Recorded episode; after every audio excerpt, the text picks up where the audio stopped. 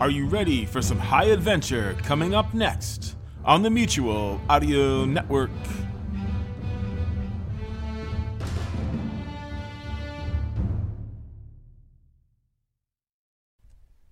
The following audio drama is rated PG for parental guidance. Chapter 9 I was back at Robbery Homicide and had been for over an hour. They had me in room number 6, which was one of the small ones, just me and two suits I didn't know particularly well. I half expected a good going over, but they were all business. Kept on me about every little detail about my date with Blondie in the notary's office, and I knew that Ted Holm had given me up to Sabian. I didn't begrudge him that, a fellow's gotta live after all, and I had expected it. But I had also expected Sabian to cuss Ted out, and that would be the end of it. They were taking all of this way too seriously. The detectives applying the questions were named Long and Bradley. I felt like there might be a joke in there somewhere, but it never quite came to me. They seemed half disinterested in this activity, as though they regarded it as a waste of time, but cops do that sometimes in the hopes that you'll let your guard down. If they're talking to you at all, it was best to assume that they were dead serious. After half an hour, they switched gears again, and I realized that I had been right. They were playing me. Now they were playing angry, but doing it badly. I had been through the story just as I told it to Ted, but leaving out the name of my client. That was none of their business, and giving it up was bad business for me. There was a good chance that they already knew it, but from the way they kept harping on it, I got the feeling that Holm might have left it out too. The cops and I had played this little game a few times before. I was of the opinion that my clients were entitled to confidentiality, like a lawyer. The cops thought that was very cute, but since there was no such law forcing them to respect that, they would like me to spill and do it before they got angry. It never amounted to very much, but it was usually enough to get me before a review board. This had me going through a mental checklist as I ran through the events of the previous night for the seventh time. I was trying to think if I had done anything lately that would make it seem worth their while to have my license pulled. Again, I came up zeros. I had actually been pretty good lately. That is, assuming that they didn't know about the Bruschchi case, and since I was not actually in a cell right now, I was going to assume that they did not. So, what in blazes was this tap dance about?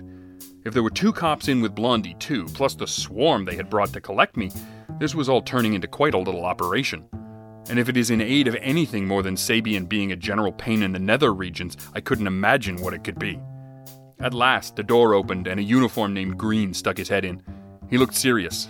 My friends in room number six looked serious. Everybody was serious except me. Anything? Green asked.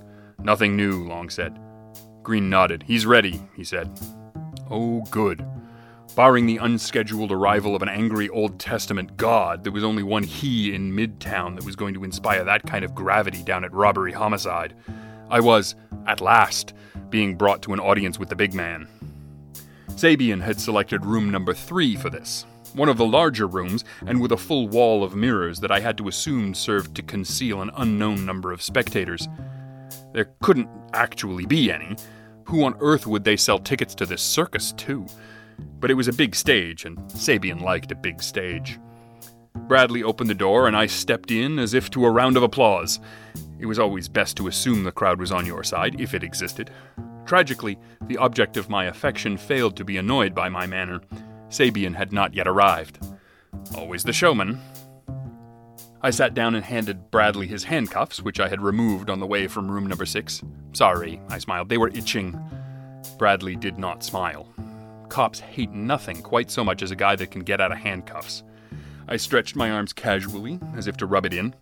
Bradley looked around, and I could tell he was wondering if anyone was behind those mirrors, too.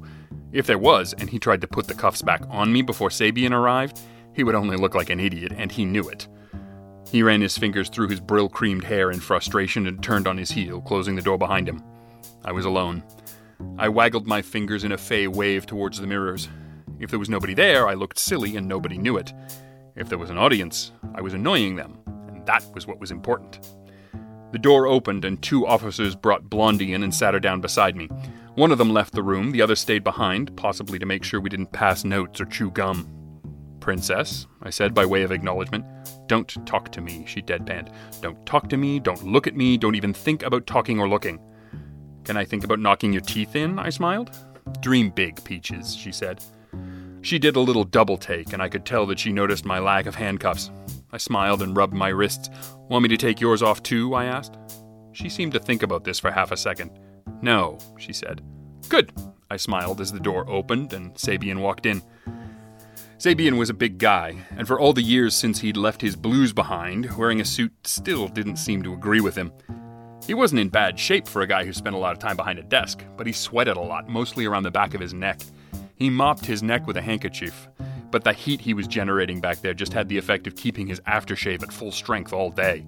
He always smelled a little like your dad's medicine cabinet. Sabian sat down. He glared at the girl. He glared at me. He glared at my wrists. My wrists and I sat there and took it. Who cuffed you? he asked, as quietly and calmly as he ever asked anything. Originally, I asked? No clue. It was a group effort, and lay off them, you wouldn't have done any better. Something like a crooked smile played around his face, and it made me freeze a little around the boots in spite of myself.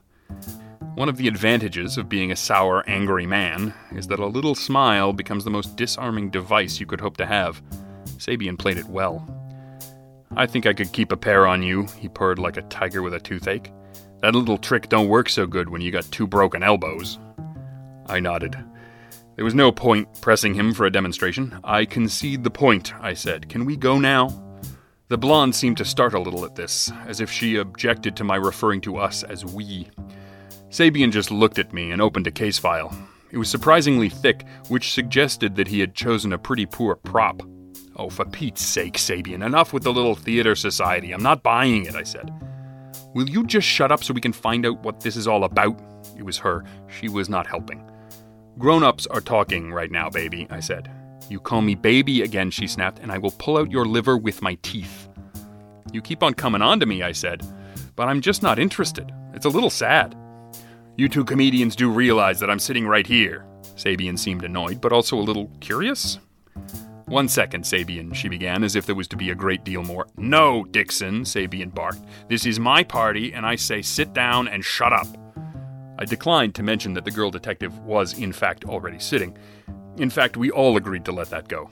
Sabian looked back to his case file. Enough with the gag file, Sabian. What is this really all about? Gag file? Sabian got quiet. That was a bad thing. When Sabian had nothing, he got loud. But he was quiet like he was holding a straight or better. You think I'm here to kid you? I had, of course, but now I wasn't so sure. Still, may as well see the bit through. Get off it, Lieutenant. Petunia and I took a couple of pot shots in one another's general direction, but I missed on purpose and she couldn't hit the broadside of a barn. Drop dead, ape, she snapped. And in any case, none of that means a thing unless we start preferring charges against each other, I said, which shut the girl up. At last. So what have you got? A damage complaint from the notary, 50 cents worth of plaster and a little paint. You've got her on a petty B&E if you like. Me, I didn't B, I just E'd. Dixon glared daggers at me. Sabian had a look like he was waiting to hit me with an anvil the moment I shut up, so I didn't. So you've had a good laugh, and you've made your point, and while I cannot speak for the girl detective, I suspect that we have both learned our lesson, I said. Can I go now? Sabian said nothing, but opened a box that was beside him on the table. From it, he produced my 45, the Beretta I had seen in Dixon's hand out on the street, and the little 22 that she had used the night before. Sabian looked at us as if he had produced a rabbit from his hat.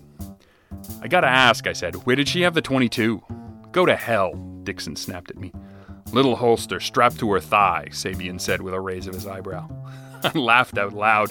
The girl's ears turned bright red, but her face looked even more sour. A mousetrap hidden on the way to the cookies, is that it? I asked. She looked like she was going to leap to her feet and make good her threat on what was left of my liver. Sabian put a stop to that with an open handed slap on the tabletop that echoed around the room like a gunshot. He had done that more than once, and it showed. Two officially licensed, highly trained, private type detectives, he began quietly, each working for persons unknown, each watching the apartment of one Janet Timms. Each, for whatever it is worth, armed to the teeth, and with a camera thrown into the mix for good measure. Sabian was building up to something. He reached into the folder and flipped an 8x10 photograph our way. It spun and stopped between Dixon and I, showing the inside of Janet Timms' apartment from an angle I had not seen before. And there was Timms, still mostly beautiful, all but for a hole in her head. So you two geniuses want to explain how, with the both of you watching, Janet Timms went and got herself dead?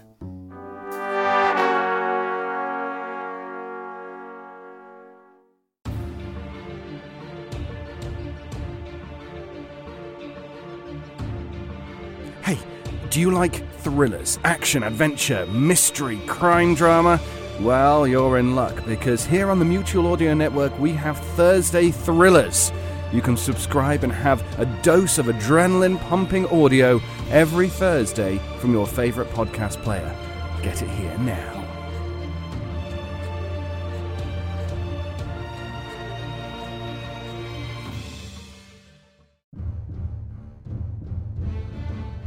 The Mutual Audio Network.